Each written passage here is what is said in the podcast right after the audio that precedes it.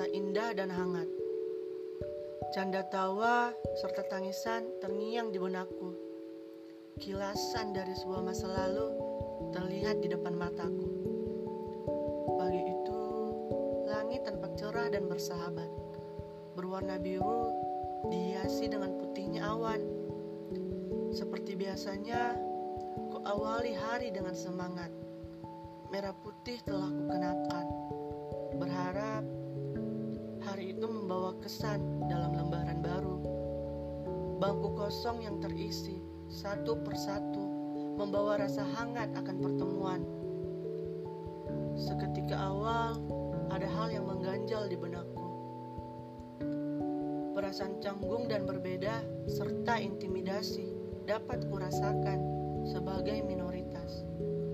Akan tetapi, hal ini tidak menutup kesempatanku untuk berkenalan dan bercanda tawa bersama. Seiring waktu, aku menjalin ikatan dengan kawan-kawanku. Menghabiskan seperempat waktuku setiap hari bersama mereka. Belajar bersama, bermain harta karun, berloncat menghindari garis tergambar di lantai semen yang usang, ataupun menghindari karet yang terbentang. Aku sendiri bisa dibilang tidak terlalu mencolok dalam hal prestasi, tapi terkenal akan kesibukanku di bidang seni serta tingkah lakuku yang berbeda. Ya, dibandingkan dengan anak laki-laki umumnya, aku memang anak yang feminim dalam bergaul, merasa, dan berpikir. Belajar gerakan tari, melatih olah vokal dibanding bermain bola. Entah bagaimana, aku lebih merasa aman dan bebas dengan diriku sewaktu itu. Tidak ada kritikan serta paksaan untuk menyelesaikan diri terhadap pengelompokan kategori individual.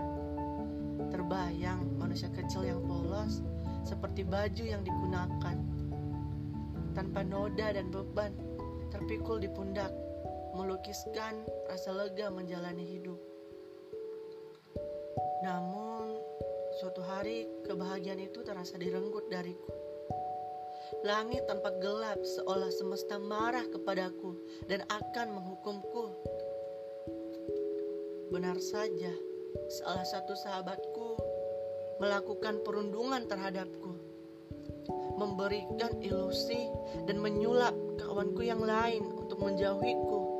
Mereka mencibir aku berdasarkan apa yang mereka lihat dari luar. Aku merasa terkucilkan dan terbuang, menyisakan bangku kosong di sampingku. Kian hari, mereka selalu mendapat julukan baru terhadap diriku dan mencaci kedua orang tuaku. Hari-hari terasa begitu suram. Yang sebelumnya aku merasa hangat, sekarang hanya ada marah, kesal, dan sedih. Semua bercampur dalam satu rasa, membuatku kewalahan. Mereka menjauhiku, tak ada satupun yang ingin berkawan denganku. Pikiranku menjadi berkabut, hatiku menjadi gusar. Apakah ini yang dinamakan sahabat? Apakah pertemanan harus didasarkan pada tingkat ekonomi, atau kenangan waktu yang telah dijalani dengan kebersamaan rela terbuang hanya karena fisik dari seseorang? Aku berusaha untuk menyampingkan hal tersebut dan melanjutkan hari. Melukis senyum di wajah untuk menyembunyikan kesendirian dan teriakan kesakitan yang timbul, berlindung di balik kata "I'm fine". Selang beberapa bulan, ia pindah keluar kota, dan seketika keadaan kembali seperti semula. Meskipun demikian, rasa yang saya alami masih sering terasa. Sampai detik ini, aku masih berhadapan dengan permasalahan ini. Namun, sekarang jauh lebih berat. Terasa seperti bertarung melawan diriku sendiri. pertanyaan demi pertanyaan yang datang tanpa adanya jawaban yang pasti. Aku lebih banyak menghabiskan waktu sendiri di kamar dan berandai-andai akan apa yang akan dibawa oleh hari esok. Pagi menjadi musuhku, di mana aku harus siap bertarung dan menjaga dinding pertahananku, dan malam menjadi tempatku mengeluh dan bersandar. Terkadang hal ini membunuhku. Kesepian terasa seperti menguras hatiku dan menciptakan lubang hitam, menghisap tiap perasaan yang ada menjadi kosong. Hal ini yang terjadi berulang-ulang membuatku menjadi pribadi yang tertutup terhadap sekitarku. Rasa takut dan khawatir membuatku susah untuk terbuka dan bersosialisasi. Aku merasa tidak aman, merasa takut ditinggalkan dan sendiri. Pikiranku menjadi-jadi dan berlebihan. Apa yang terjadi kepadaku? Aku menjadi sosok yang cemburu jika melihat kawanku bercengkrama dengan yang lain. Takut jika mereka akan pergi meninggalkan. Kecemasan yang berlebihan timbul seketika adanya percakapan yang terjalin antaraku dan manusia lain. Aku takut mereka membenciku lagi. Mereka tidak ingin bersama denganku, terlebih lagi menjadi sahabatku.